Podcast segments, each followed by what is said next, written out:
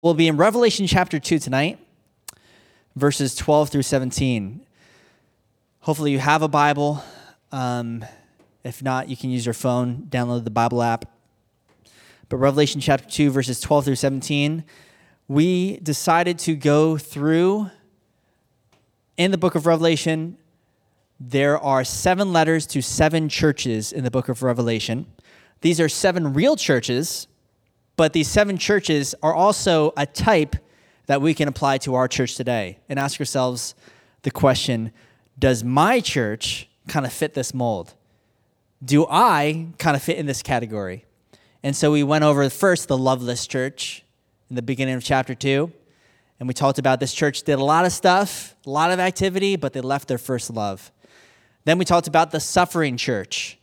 There was a church that was being persecuted. And we were talking about what that looked like a couple of weeks ago. Then this past week, we had a time where we were looking at the interview between myself and Pastor Ray Dash of the Rock Christian Fellowship in Newark. If you didn't check out that interview, it's on our on our uh, Instagram. Click the link in the bio, and you'll see a YouTube link. Very, very, very important discussion, and I think you may you may benefit from it. But tonight we're going over the compromising church the compromising church. So we're going to read Revelation chapter 2, verse 12, and we'll pray and see what happens. And to the angel of the church in Pergamos, write These things says he who has a sharp, two edged sword. I know your works and where you dwell, where Satan's throne is. Right? That's that that can just stop you right there. Like, what does that mean? And you hold fast to my name and did not deny my faith, even in the days in which Antipas was my faithful martyr, who was killed among you where Satan dwells. But I have a few things against you, because you have those you have there those who hold the doctrine of Balaam, who taught Balak to put a stumbling block before the children of Israel, to eat things sacrificed to idols, and to commit sexual immorality. Thus, you also have those who hold the doctrine of the Nicolaitans which thing I, I hate. Repent, or else I will come to you quickly and will fight against them with the sword of my mouth. He who has an ear, let him hear what the Spirit says to the churches. To him who overcomes, I will give some of the hidden manna to eat, and I will give him a white stone, and on the stone a new name written, which no one knows except him who receives it. Let's pray. Lord, we want to hear what your Spirit is speaking to our church this evening. And we're living in very challenging, stressful, exhausting times. I was at the doctor today and he asked me, Am I dealing with a lot of stress? And I didn't know how to answer his question. But Lord, we know that through you, we can do, we can, um, we, we become more than conquerors through Christ Jesus. So we pray, Lord, that you give us strength for today, hope for tomorrow, and a word for this moment. In Jesus' name, amen. Unity is a powerful force. I think if there's anything we can talk about in this moment, we're seeing a lot of people starting to band together for one movement or another. And unity has historically always been a powerful force. Whether it's people doing things for good or people doing things for evil. Even way back when, in the book of Genesis, chapter 11, you have the, the people building themselves a city and a tower whose top is the heavens. And they said, Let us make a name for ourselves. Let's all band together and let's all build this tower that's going to reach the heavens. And the Lord saw this city and this tower. Remember this, the Tower of Babel. Here's what God said Indeed, the people are one and they have one language. And this is what they begin to do. And, and God says, Now nothing that they propose to do will be withheld from them. That doesn't necessarily sound negative, does it? But it could be negative if you have unity for the wrong reasons with the wrong people. And many people have seen this in history, right? We've seen the Nazis in Germany who have all unified. Even people that may not look like murderers started being okay with what was happening to the Jewish people in the Holocaust. And not only that, we're seeing evidences of oppression in our own nation. We're seeing injustice.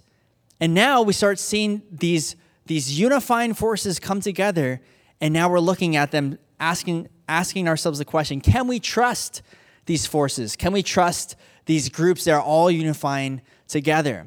And we want to be on the right side of history, right? So we, we're looking at what everybody's doing. It seems like on paper they have good motives, they have good causes, but now we have division in our nation because you have people on the political left, people on the political right, and they all might be coming from good intentions. One is saying that this issue is the most important issue and this is what we're going to fight for. Another one says, no, this one's the important issue and we're going to fight for this one. And both sides at times could seem like they're unifying for the right reasons. But the question is, are you on God's side? Are you unified on God's side? And here was the problem this church here at the city of Pergamos was unified, but they are not unified with the Lord and his plans. Sometimes we get in this dichotomy of looking at here are the two options. You can be on the left or on the right, but not thinking like, remember there's the angel that appeared to Joshua, and Joshua said, Are you for us or against us? And the angel says, No. No, I am not. Like he doesn't succumb to the binary decision that he was given in that moment. The fact that he was given two options when really to be of God's kingdom means that we don't submit ourselves to any kingdom of man because we're going to honor God first and foremost. And he may have options that no human ruler is thinking of in this very moment. So, this church right here, Jesus said, verse 12, These things says he who has a sharp, two edged sword. You see, that sword is a sword of division. And he was bringing it to this church who had so become assimilated with the culture that he needed to pick out the people that were on the side of God's kingdom. And he says this, verse 13 I know your works and where you dwell, where Satan's throne is. Now, that phrase right there can trip some people up because what in the world does that mean? Most likely, what this meant is that this was a cultural epicenter of wickedness. This was known in this city of Pergamos to be the, one of the first cities of Asia to involve themselves in worship of the emperor. So some people worship some statues, this mythological god, but then they start looking at a human figure and saying, no, this one, this human being, our ruler, the emperor, he is God. So they're committing idolatry. And as they were making such advancements, negative advancements in their culture towards wickedness and idolatry, God was saying that this is actually where Satan's throne is. Satan has decided to camp out in this place because he sees it as a strategic center of influence, but influence for evil. So ask yourself the question do we live near a cultural epicenter of wickedness? Is it possible that we live very close, or our home could be maybe one of the most powerful places on earth. I think so. I think New York City is one of the most powerful, most influential places on earth. Doesn't mean that everybody there is wicked, or I'm not saying that. But the question is is that power, is that influence for good, or is it for evil? Can it be leveraged? Can Satan himself camp out there and say, if I'm going to negatively influence the world, let me take over one of the most influential cities? And let me impact some of the neighboring towns, cities, communities. Do we have the chance to be assimilated into the culture or choose to be ambassadors of the Most High God? That is the question. The question before us is Are we going to be absorbed into wickedness or are we going to be ambassadors of Jesus Christ? Now, an ambassador, remember, doesn't forget who they represent. Though they live in a different country, if we have an ambassador to different countries representing us, they know that they represent the United States of America, regardless of the location in which they live.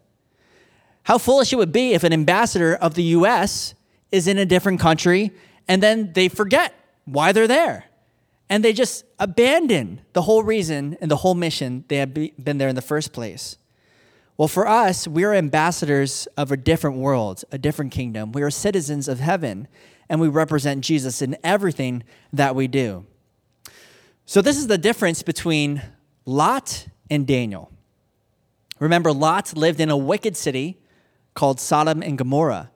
It was so wicked that while Lot, a Christ follower, well, he didn't know he was a Christ follower at the time, but bear with me, a person who is worshiping the Most High God was living in this wicked city, was supposed to represent the Most High God, but instead he got assimilated into the culture. And remember the story when there are two angels who went to go visit, and they appeared to be just normal men. They went to go visit Lot and see what he was doing there in the city, kind of checking in on him. And Lot was so embarrassed that these two angels were visiting that he was trying to hide them because there were people in the community that saw there were two neighboring people coming in and they wanted to rape these two angels, not knowing that they were angels. I mean, that's how wicked the city was. And then to make matters worse, Lot, embarrassed at what was happening, protecting his two visiting men, decides to offer up his own daughters to be raped by the people around him. So when I say it's a wicked city, that's the kind of city I'm talking about, okay? I don't think we're there yet, but you can see that this is the type of thing that was happening. Lot was supposed to be representing God, and instead, he was defending the wickedness around him and was even willing to be uh, complacent with it, uh, complicit with it. He was willing to get involved with the wickedness around him. So, was he being compromising? I think so. But what about Daniel? Remember, Daniel was a prisoner, captured, a Jewish prisoner in the Babylonian camp. And as he was there, they made a decree that no one could worship God, um, no one could worship any other person other than King Darius. That was the only one that they could worship. And another time, you had King Nebuchadnezzar who made a golden statue, and Shadrach, Meshach, and Abednego, they were all supposed to bow, down to this statue. So that was the times in which Daniel lived, and he decided not to compromise his values. And so the question is are we going to be someone like Lot or someone like Daniel? Daniel, he didn't defile himself, he didn't take of the king's delicacies. He was offered the best of what Babylon had to offer. And he said, No, that's not really my deal. That's not what I do. Because he knew his mission. I think if there's ever a good example of what to do when we're living in a wicked community, it's to look at what Daniel did and how he represented God and was able to have influence in the city, though the city was against the ways of God. So, how would we know if you and I have actually been absorbed by the mentality of the world? How would you know? Maybe you have. Maybe I have. Maybe this whole time we think that we're actually serving the Lord and we've made a mistake and we've become compromising and complacent? Well, the answer is, of course, this book, the Word of God. Hebrews chapter 4, verse 12. The Word of God is living and powerful, sharper than any two edged sword, piercing even to the division of soul and spirit, of joints and marrow, and is a discerner of the thoughts and the intents of the heart. Remember, beginning of this verse, verse 12, Jesus came with a two edged sword. The Word of God reveals to us whether or not our motives, our thoughts, our wisdom, our plans, whether or not we've gone off course from God's plan, His wisdom, His thoughts. That's why we always have to take our thinking as Christians, as believers, and check it with the Word of God. Now, once again, if you're not a follower of Jesus, pure logic. We say that we believe in God, that God is good. We start there. Then God has given us a book. This book is perfect, okay? We don't rationalize backwards. We don't look and be like, well, I don't really understand how God created the whole world. I don't really understand how like God could resurrect a person from the dead. That could trip you up if you don't believe in God. But if you believe that God exists and that this entire universe came into existence out of nothing, that is the most miraculous thing ever. Everything else is a little bit easier to understand. So God gave us this book. This book is perfect, and He tells us what to do because He Himself is perfect. And so it would make sense that we would fact check ourselves, not with the news, not with the media, but first and foremost with God's word to see if we've gone off course. The popular illustration is how do you tell if a dollar bill is counterfeit? You don't have to know everything about counterfeit bills. All you have to do is hold it up to a real dollar bill to be able to tell what's wrong and what's right. And, and same thing with us. You don't have to know everything there is to know about heresies, false doctrine, whatever. all you need to know is the Word of God. Be an expert on Jesus, be an expert on the Word, and everything else will start to unravel.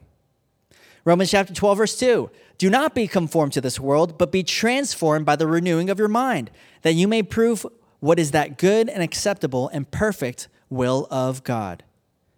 We need our minds renewed and shaped by God's word.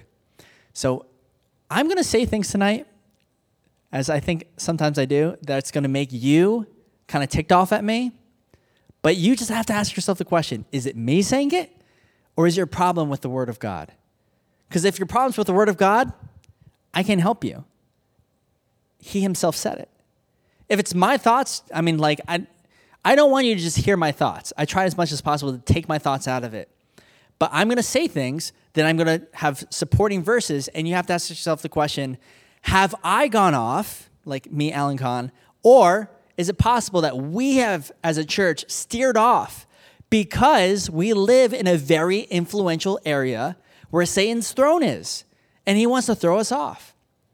That, that doesn't mean you're a terrible person. That doesn't mean I'm a terrible person. All of us, when we are scattered, like this is literally the perfect storm for Satan.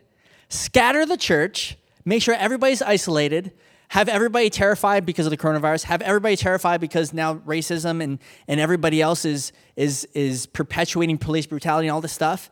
You're seeing all this stuff all the same time. Every, everybody's becoming more divisive, and there's no church gathering for us to locally attend so that we can bring it all in and talk about it.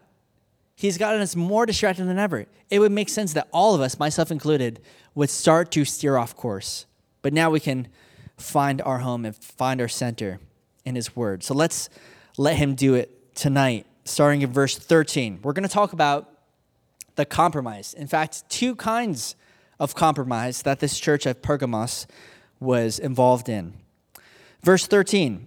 So he says, latter part of the verse, and you hold fast to my name, and did not deny my faith, even in the days of which, in which Antipas was my faithful martyr, who was killed among you, where Satan dwells. Now, he's not saying all bad things, right? He's saying these people are willing to hold fast to the name of Jesus, even in the heart of the city of wickedness. That's got to count for something, right? Like, definitely get some props. Everybody around you is anti Jesus. Satan himself lives there, his throne is there, and you're saying, No, I am a Christian. I'm a Christ follower. Even as people are being martyred and killed for being associated with Jesus. So that's something. But there's a but in verse 14. Those of you that are immature and just giggled, I'm judging you. Verse 14, but I have a few things against you because you have there those who hold the doctrine of Balaam, who taught Balak to put a stumbling block before the children of Israel, to eat things sacrificed to idols, and to commit sexual immorality. Two compromises. Number one, sexual immorality. Number two, doctrinal deviation. So, sexual immorality and doctrinal deviation.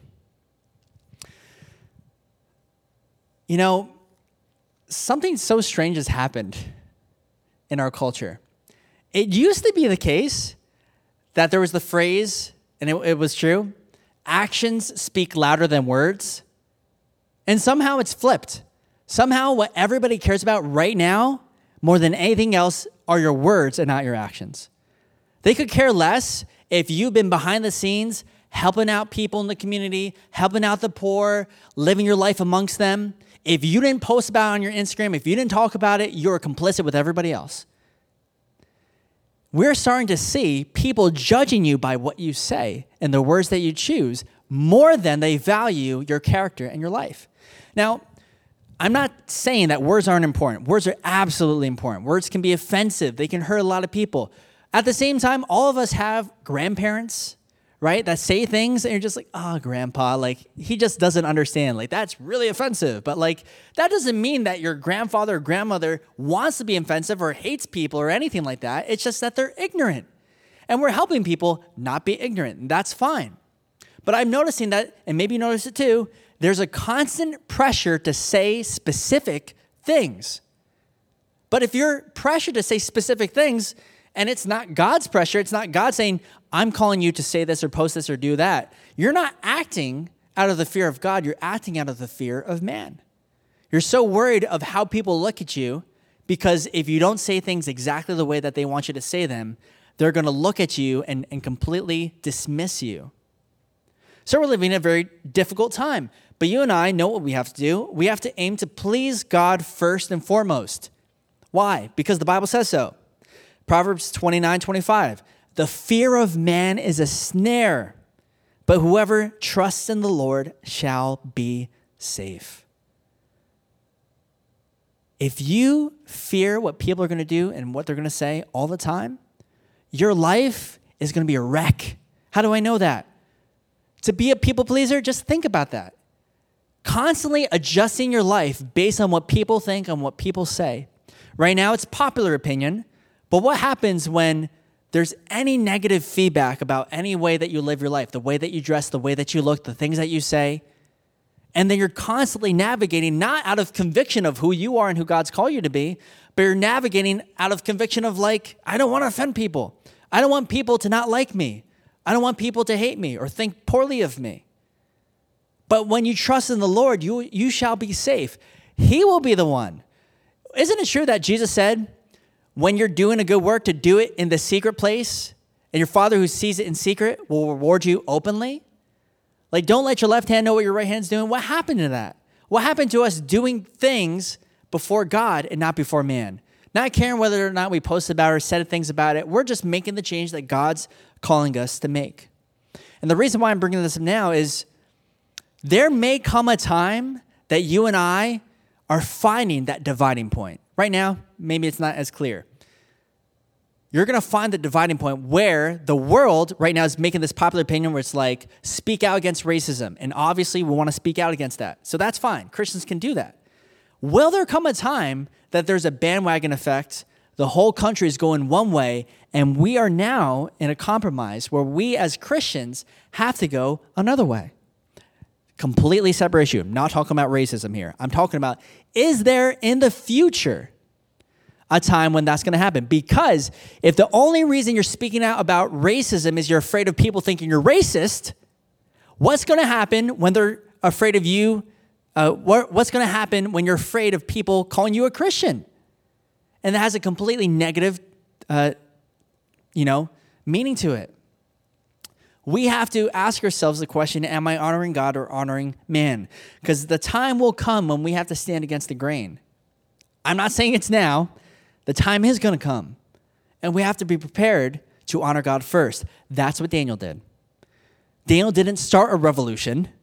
He didn't say, What? There's a decree that I can't even pray to anyone besides God. Let me go find some people to sign a petition. I'm going to go revolt and we're going to like th- overthrow Babylon. He didn't do that. He says, oh, Okay, that's fine. I'm still going to pray because I've always been doing that. He didn't change a single thing about what he did. But the key is, he did what he did because he had a close relationship with the Lord. He didn't suddenly like amp up his spiritual life and say, Oh, wow, now I'm going to pray three times a day instead of once a day. It just was his custom. He didn't change because whether or not government makes a rule this way or that way, that doesn't change who Daniel was, and it shouldn't change who we are. If Christianity becomes illegal one day, that shouldn't change how we act or how we respond. 2 Timothy chapter 3 verse 12 says, "All who desire to live godly in Christ Jesus will suffer persecution." There are a lot of promises in the Bible. This is not one that people like to quote. But yes, it's the promise. If you desire to live godly in Christ Jesus, you will suffer persecution. Just make sure it's persecution for God and not for your political party. Because some people do that all the time, right? It's like, oh, I need to stand up for my rights as an American. It's like, well, but how does that have to do with Jesus or his commandments or anything of the sort? Verse 13, but evil men and impostors will grow worse and worse, deceiving and being deceived. But you must continue in the things which you have learned and been assured of, knowing from whom you have learned them, and that from childhood you have known the Holy Scriptures, which are able to make you wise for salvation through faith which is in Christ Jesus. So here it's saying you need to continue in this book. Forget about everything else. Honor God, honor his book, read his word, let it be embedded in your heart. Like the psalmist says, Psalm 119, verse 11, Your word I have hidden in my heart that I might not sin against you. So, what good is it to hold fast to the name of Jesus in a stronghold of evil and at the same time to live just like everybody else? To be perpetuating evil in that city because you've conformed to it. I think this is where we're going to get to the first compromise because we see the next verse about the doctrine of Balaam. This is the doctrine of Balaam. Satan, if he can't stop you from being the church, he's going to render you ineffective in your work.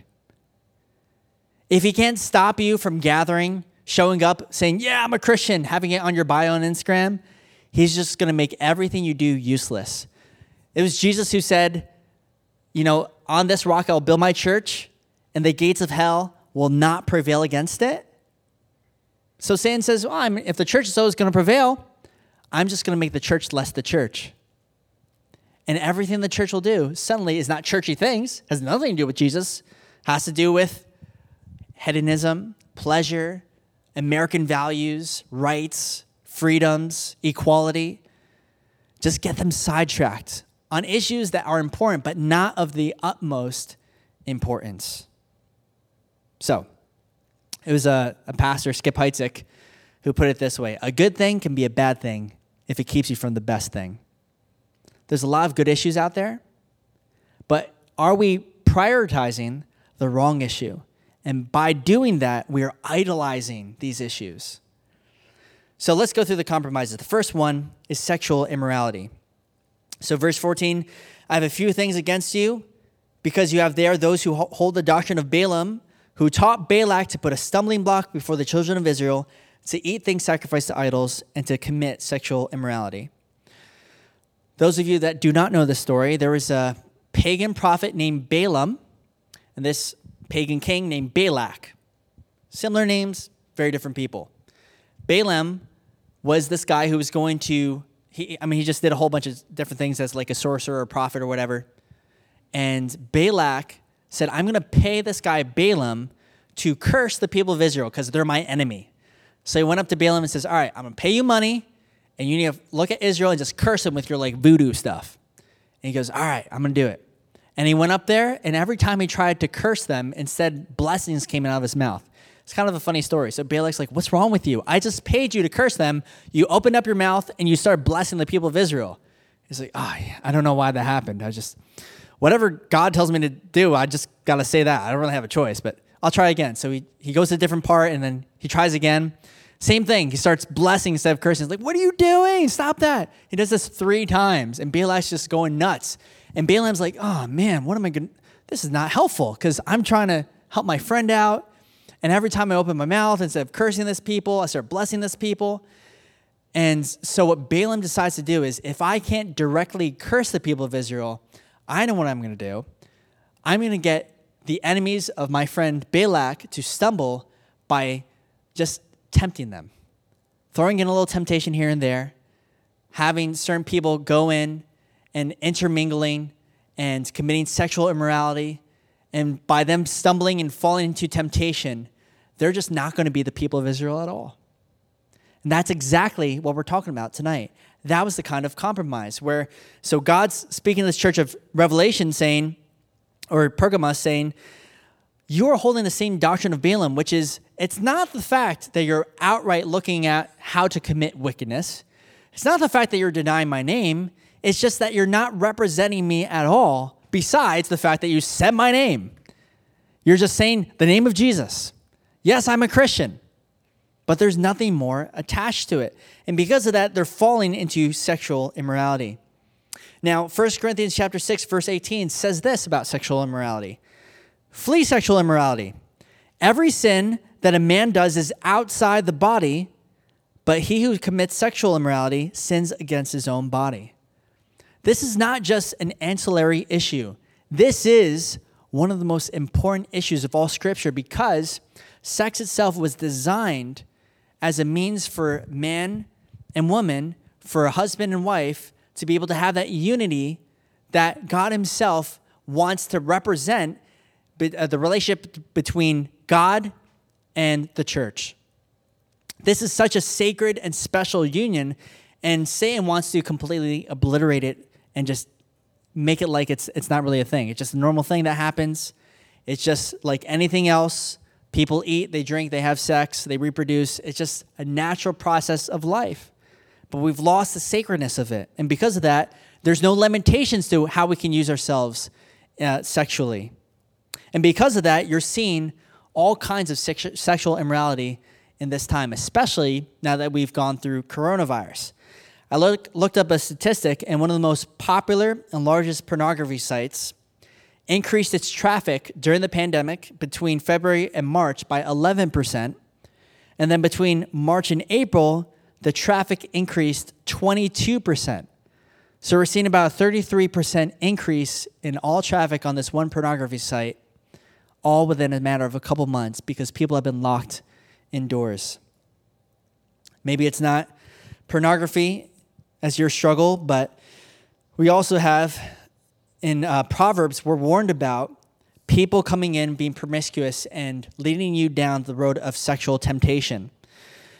Proverbs chapter 7, we read, Now, and in verse 24, now therefore listen to me, my children, pay attention to the words of my mouth. Do not let her heart turn aside to her ways, do not stray into her paths, for she has cast down many wounded and all who were slain by her were strong men. Her house is the way to hell, descending to the chambers of death. We see so many people, leaders, respected leaders, being called out by how they mistreated people sexually, by committing acts of adultery, not being faithful to their wife or husband.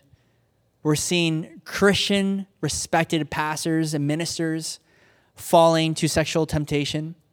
We're seeing this all the time, and it's a slippery slope. And it all starts with, a, well, why not? Don't you deserve it?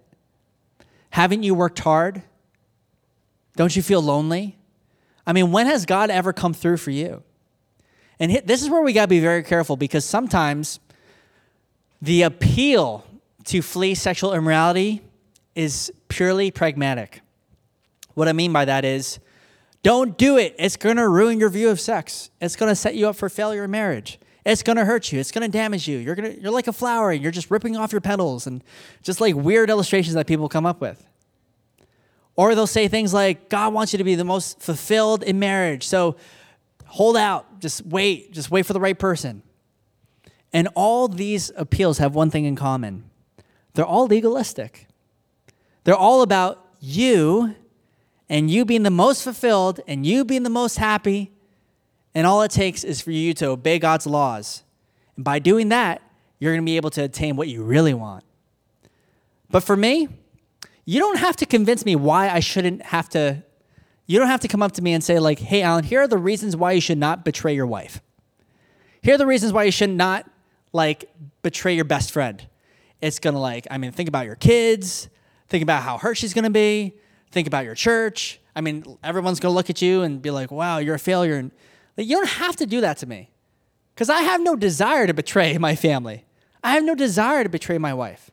But all of us need to keep up that guard in our hearts, right? All of us have to tell ourselves the truth of the gospel.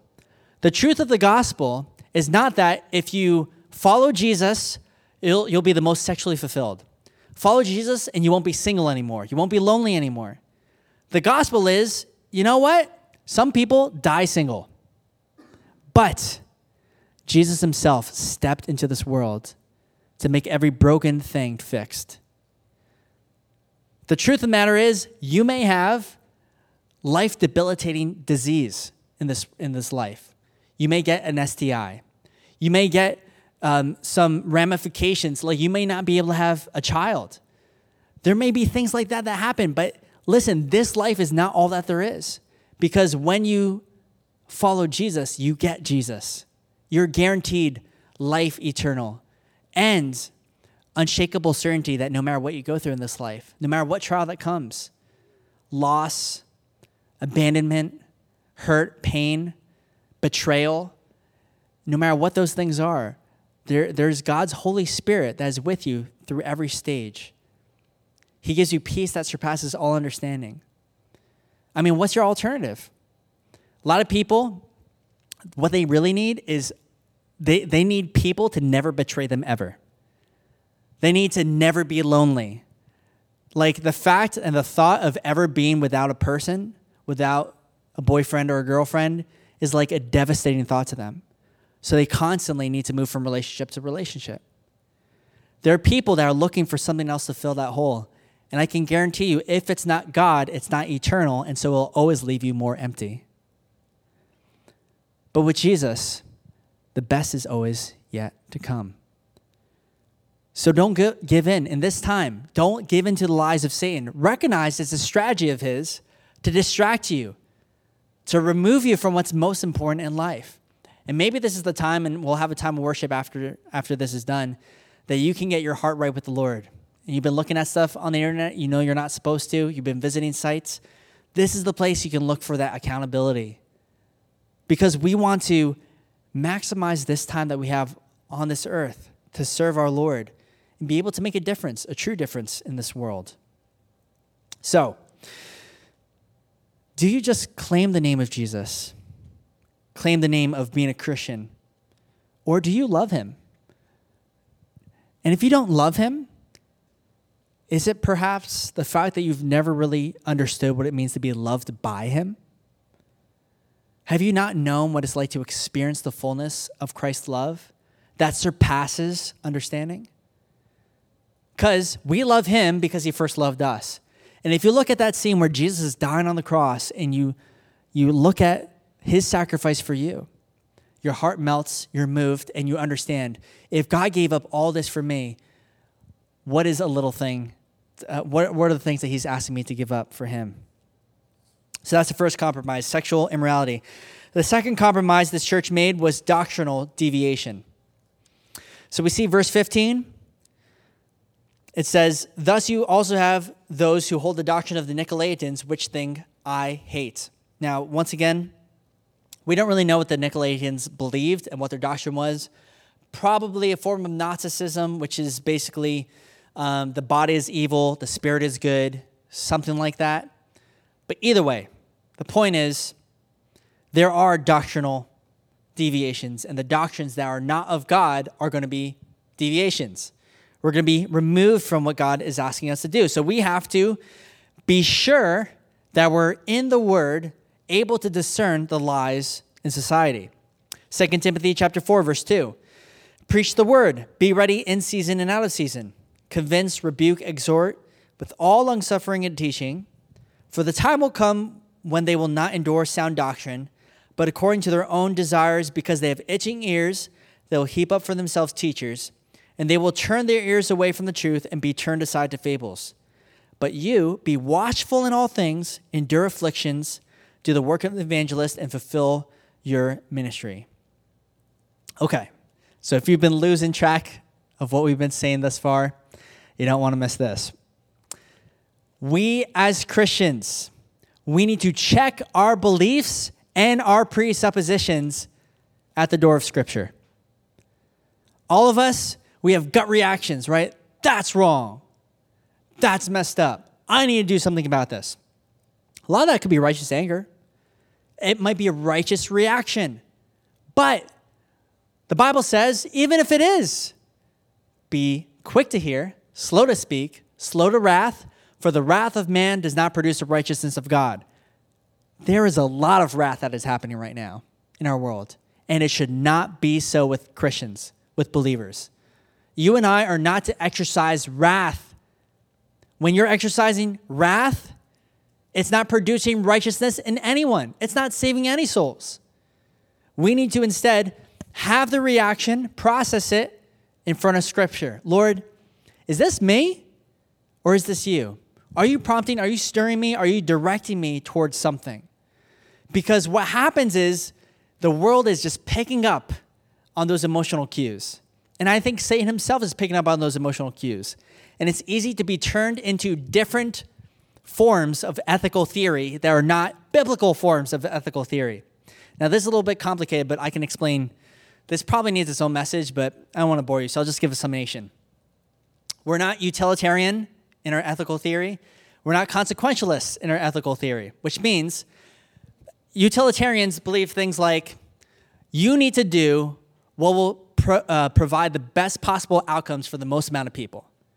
Whatever contributes to the most human flourishing in the world, that's what you need to do. The big problem is how do you and I know what that is? How do you know what our actions will lead to the most amount of human flourishing? That could be based on your subjective notions, or you can look at scripture and ask yourself, well, what is God commanding me to do? Consequentialism, the same thing. It's if you don't act in this way, then this inaction will lead to this happening and this happening and this happening and this happening. And you wouldn't want to do that because then all this terrible stuff is going to happen in the world. So, a perfect example is something like this. You wouldn't want to tell the truth to your friend because if you told the truth, it would really hurt them. So, you're thinking about the consequences, not the fact that God in His Word says not to lie. The father of all lies is Satan. You're thinking about, like, oh, well, you know what? It's probably for the best that I don't do this because of what's going to result. So that's consequentialism. And we're not consequentialists. But it's so difficult to determine that when everybody's thinking about things like silence is violence. Now, I'm not totally against that phrase, but here's the thing all of those things need to be brought through Scripture and ask yourselves the question Am I only taking action because I'm told to, because if I don't, then I'm somehow morally responsible for my inaction? There's a difference, I, I believe, a clear difference between you're seeing someone dying on the side of the road and you're going to help them, right? And then you're hearing about these different policies that may result down the road if you vote a certain way. Like this is what people do with politicians. You need to vote for this person because if you don't, then this person's going to win. And if that person wins, here's what's going to happen. This, this is what's going to happen. This is what's going to happen. And you're going to be responsible because you voted for the other person. And I'm like, it's a lot more complicated than that. It's not an easy issue, and all of us have our own convictions, and you should be free to have your convictions and vote the way that you want to vote before God, and not have me breathing down your neck and saying, How dare you disobey God when God has clearly said you need to vote Republican or Democrat. Here it is, you know? Like, it doesn't say that. So instead, we need to ask ourselves the question Have I just given in to what people are telling me to do and their pressures? Or am I truly doing what God's asking me to do? Now, I'm saying this, and it could get a little mixed up because I'm kind of going around in circles a little bit. I'm like not getting to the heart issue on purpose because it's it's such a difficult thing. But um, here's what I'll say. Just let me rant for one second. A lot of people are throwing my way different resources on things like defund the police, which, by the way, means like three different things. And when you see something like that, I know people are posting it right away, but I'm looking at that and I'm like, you read that for five minutes and you're sold on that theory, whatever that theory is. And I'm just saying it's a lot more complicated than that. So let's just take time, let's read the information, let's read the resources, look at the studies, look at the data, and then we can make an informed decision. But it doesn't have to be a moral decision, number one. Number two, like society's corrupt, government's corrupt, we know that. Just because it may look like here's an improvement over here, doesn't mean that as a Christian, you are morally responsible and culpable if you do not act by voting this way or, or, that way or petition or whatever, things like that. So, if we could take a step back, look at the things, look at the data, and I would caution all of us be very careful about what you post immediately when it comes to political action. Because when you're posting, you're representing Jesus in those posts. If you're formally convinced, you have a conviction, Great. But I'm thinking, and maybe it's just me, but this is a feeling of mine. A lot of us are just reposting things when we read it for 10 minutes and not really looking at the sources, not really looking at the end results or things like that. So there's a lot of reaction happening. And as Christians, we need to just, once again, get to the book. And, and here's the thing here's what I'm really getting at, okay? Here's the thing that we all forget all the time. We actually do have tools that the world does not have to break down strongholds. The world can laugh at it, but it's true. I don't care if they laugh, it's true. Here's the verse. You memorized at one point in your life, 2 Corinthians chapter 10 verse 3. Though we walk in the flesh, we do not war according to the flesh. For the weapons of our warfare are not carnal, but mighty in God for pulling down strongholds, like systemic oppression, systemic injustice, those things that are intangible. That's what we can do, casting down arguments and every high thing that exalts itself against the knowledge of God, bringing every thought into captivity to the obedience of Christ. You and I have the ability to do things that the world can never do. So don't dismiss it. Don't just say, oh, yeah, I know. But if I talk about praying, all my secular friends are going to laugh at me like, you got to do more than pray. Okay, do more than pray. But don't forget, like while they're doing other things, you and I have the power to change the world because God Himself is listening when we pray to Him. Like sometimes I pray and God answers and He does something because I prayed. God uses your prayer to change society, change the world, send more people into the harvest. Don't forget that. Don't dismiss that. Don't get distracted from that. And also, don't forget that Moses tried to lead a revolt against the Egyptians. He saw a man who was persecuted Jew, an Egyptian persecuted Jew. He took matters into his own hands. He killed the Egyptian, and that led him to flee when no one else was getting behind him. He was thinking, this is what the Bible tells us in the New Testament. Moses thought, if I just take care of this guy, people look at me as that strong leader. So they're going to follow me and we're going to lead this rebellion against Pharaoh in, in, Egypt. And instead, it didn't work. And God had to humble him, brought him into the wilderness for 40 years, and then sent him to ask Pharaoh for permission to leave. And by that, he was able to bring him out through miracles. Isn't that interesting? Like Moses wasn't called to leave a revolution or revolt. Instead, he was called to obey God, ask for permission, and when Pharaoh said no, he said, okay, well, this is what's going to happen.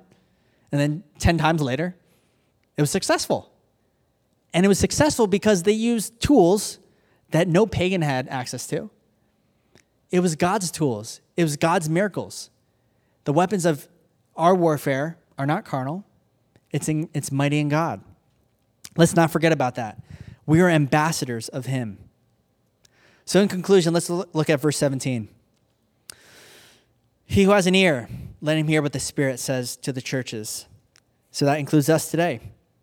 To him who overcomes, I will give some of the, the hidden manna to eat, and I will give him a white stone, and on the stone a new name written, which no one knows except him who receives it. Couple things there. Hidden manna really interesting thought if you ever just want to like geek out or just daydream. If you're just like really bored one day and you have like an hour, think about the fact that the Ark of the Covenant got lost somehow and nobody knows where it is. Like 587 BC, Jerusalem was taken over and then nobody knows what happened, just kind of disappeared. God knows where it is. The Ark of the Covenant is somewhere here in this world. It didn't just like evaporate. That thing was pretty sturdy. It's, it's somewhere there. He knows where it is. And it'd be interesting, like, probably not true that the manna is actually still inside the ark because they put it in there. I mean, that, but then again, it's like manna from heaven, so maybe it has like amazing preservatives and lasts like 2,000 years. Either way, it's like a really interesting thought. God knows where it is. And it says here, the person who overcomes, he'll give some of that hidden manna to eat. And I think about it like this all the times when we're getting stressed out, we're getting worried, we feel like we're just completely lost at what the solution is for society, God always has hidden manna for us to eat. And it's found written in His Word. Every single morning, every single evening, whenever you meet with the Lord, you have the opportunity to take part in that hidden manna. Secondly, we see here's a white stone that you'll be given, and on that stone, a new name written. So there's the significance of the white stone in those days is first of all, white stones were given to victors in battle as they were entering into a banquet, like a victory banquet. It's almost like here's your here's your ticket. Here's a white stone, and they would go in. So that's like a cool picture. Like at the end of the age, we're all in there with our white stones. We're like, yeah, we made it to the banquet. But here's another interesting one. The white stone in those days was also given to jurors. They were given a black stone and a white stone. And as they were judging a case, if they believed the person was guilty, they raised the black stone. If they believed the person was innocent, they were given a white stone. So I think about it like this It's as if God only gives us white stones as we enter into his victory. And as we look at everyone, all our brothers and sisters who have endured everything we've endured in this life, there's only one verdict we get to pronounce over each and every individual, and that's you are innocent. When you come here in fellowship, that's what we're proclaiming. People are coming in dejected. I am a failure. I did mess up. I mess up time and time again. And you get to declare to them, you are innocent because you're covered by God's grace and His blood. And then on that stone is a new name. I love that too because I think about when you're close with people, sometimes you give them a nickname, right? Like there's a name that maybe your parents gave you when you're born, your first and your last name. Then you have a best friend or your spouse gives you a nickname or things that you call each other. Even best friends, they call each other different names. But what name will God give you? I mean, your parents gave you a name, but God will give you and me a new name. And I almost wonder if it's like we're all trying to figure out our, figure out our identity all of our lives, and then we come to that place where he's like, but this is who you are, and this is who you've always been. Here's been your significance, here's your identity. And he gives it to us on that white stone of innocence. You are innocent because of what Jesus has done, and here's your new name. Here's how special you are to me. I made you fearfully and wonderfully made, made in my image. But you contribute something unique to the world because you've lived it and you've been faithful unto death. So, all that to say, let's not be a church that compromises. Let's maintain our identity in Him. Let's be the church while we're in a city of wickedness, people are losing their minds, but we get to have our mind on straight, our head on straight, because we're, our heads and our minds and our hearts are shaped by this book.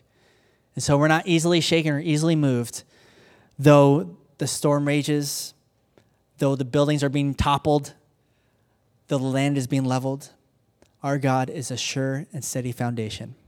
Let's pray.